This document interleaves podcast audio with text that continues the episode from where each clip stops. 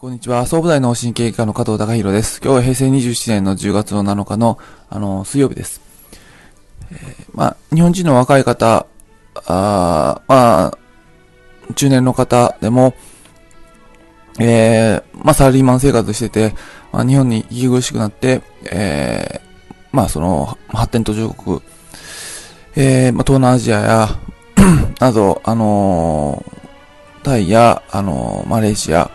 あるいはベトナム、ネパールなど、まあのんびりとしたところに、まあ、少し、えー、移住して、あの、給料は少し減ってもいいけども、あの、のんびりとして、ぼーっとした、あの、生活、ライフスタイルしたいなっていうふうに、あの移動する、あの、移住する方いるんですけども、えー、まあそういった方の、あの、最初の動機としては、えー、日本にいるのがだんだんだんだん息苦しくなってきたっていうところが、あの、ある人もいるんではないかなと思います。えー、まあ仕事するにしても、まあ時間に、まあすごいきっちりだし、えー、いろんな約束事は必ずもちろん守らなきゃいけないルール、社会に、あの、会社にいっぱいルールがあって、まあ、社会にもいっぱいルールがあって、そういったのをきちんときちんと守っていかなきゃいけない。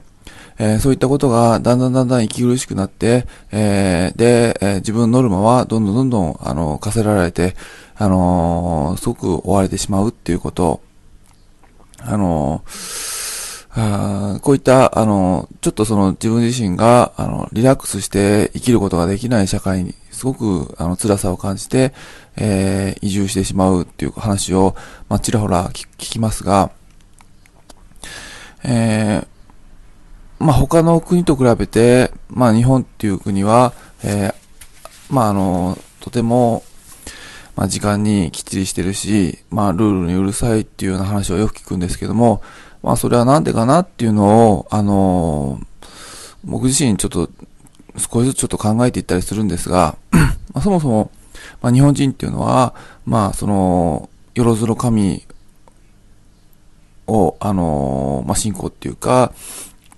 あらゆるものに、まあその神様を雇って、まあその神様に、まあありがとうって言って神様と向き合っていくっていうような、まあ精神習、まあ習慣みたいなのがあったのかなっていう感じはするんですが、えー、その中で、えー、神様と、あのー、まあ本質的なものと、えー、向き合ってって、えー、そういった本質的なものを見つけていくっていうのは、すごく、まあ、気持ちよくて心地がいいもんだっていうのは、まあ、先祖の日本人は分かっていた。で、その、あの、本質的なもの、あるいは、その、神様、うんと向き合ってって、うん、どんどんどんどん向き合ってって、えーえー、そのアンテナを張り巡らされていくためにどうしたらいいかっていうと、えー、やはりその、まあ、身だしなみを、まあ、整え、えー、身だしなみを整え、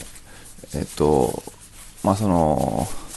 自分の環境を整備し、えー、こういったあの汚れたところを、あの、きちんと、あの、整理して、まあ、掃除をきちんとして、えー、ピシッとした状態に置いておくっていうことが、だんだんだんだん習慣的に分かってきた。で、やはりそういったその、まあ、いろんな道っていうものがありますけども、あの、空手道とか柔道とか剣道とか、あるいは華道とか茶道とか、まあそういったものを、あの、体系化したのが、あの、そういった、あ道と言われるような、あの、うん、習い事っていうか、あの、まあものだと思います。そういったものは、やはり皆さん、えー、身だしなみ、あるいはその、えー、環境整備っていうのを、あの、掃除っていうのをピシッとして、えー、行くことで、えー、うん、まあそういった本質的なものに自分自身が近づいていけるっていうのは経験的に分かってるからそういうことをやってるわけで。で、だんだんだんその、あの、きちっとするっていうことが、あの、えー、更新の人間からすると、なんでするのかだんだん意味がわかんなくなってきて、えー、そのうち単なるルールになってきて、で、ピシッとするっていうことだけルールになってくると、えー、後進の人っていうか後輩の人は、やはりその、まあ、息苦しいだけになってしまいますので、そもそもなんで、あの日本人はそういったピシッとした、あの、いろんなことをきっちりやっていく民族だったのかなっていうのを、まあ、あの、見直していくっていうことをすると、あの、自分自身の原点が見えていくのかなと思います。やはり、その思考の焦点を変える。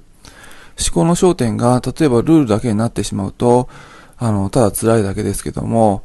その、ルールっていうか、そういうことを、あの、先輩たちがしようしようとしてきたのはなぜかっていうことに思考の焦点を向けていくと、あの、やはりその先には、あの、本質的なものを感じるために、あの、そもそもそういったルールがちょっとずつ発生してきた。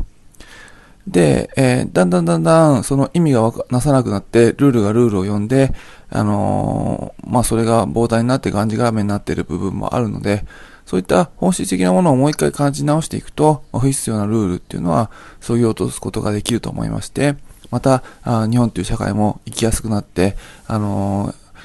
えー、いい、元々のあ僕たちが目指してきたあの、何を目指してきたのかっていうのをあ見えてくるあの社会になっていくのかなと、あのふと、えー、そういった話を聞いて今日は思いました。今日は以上です。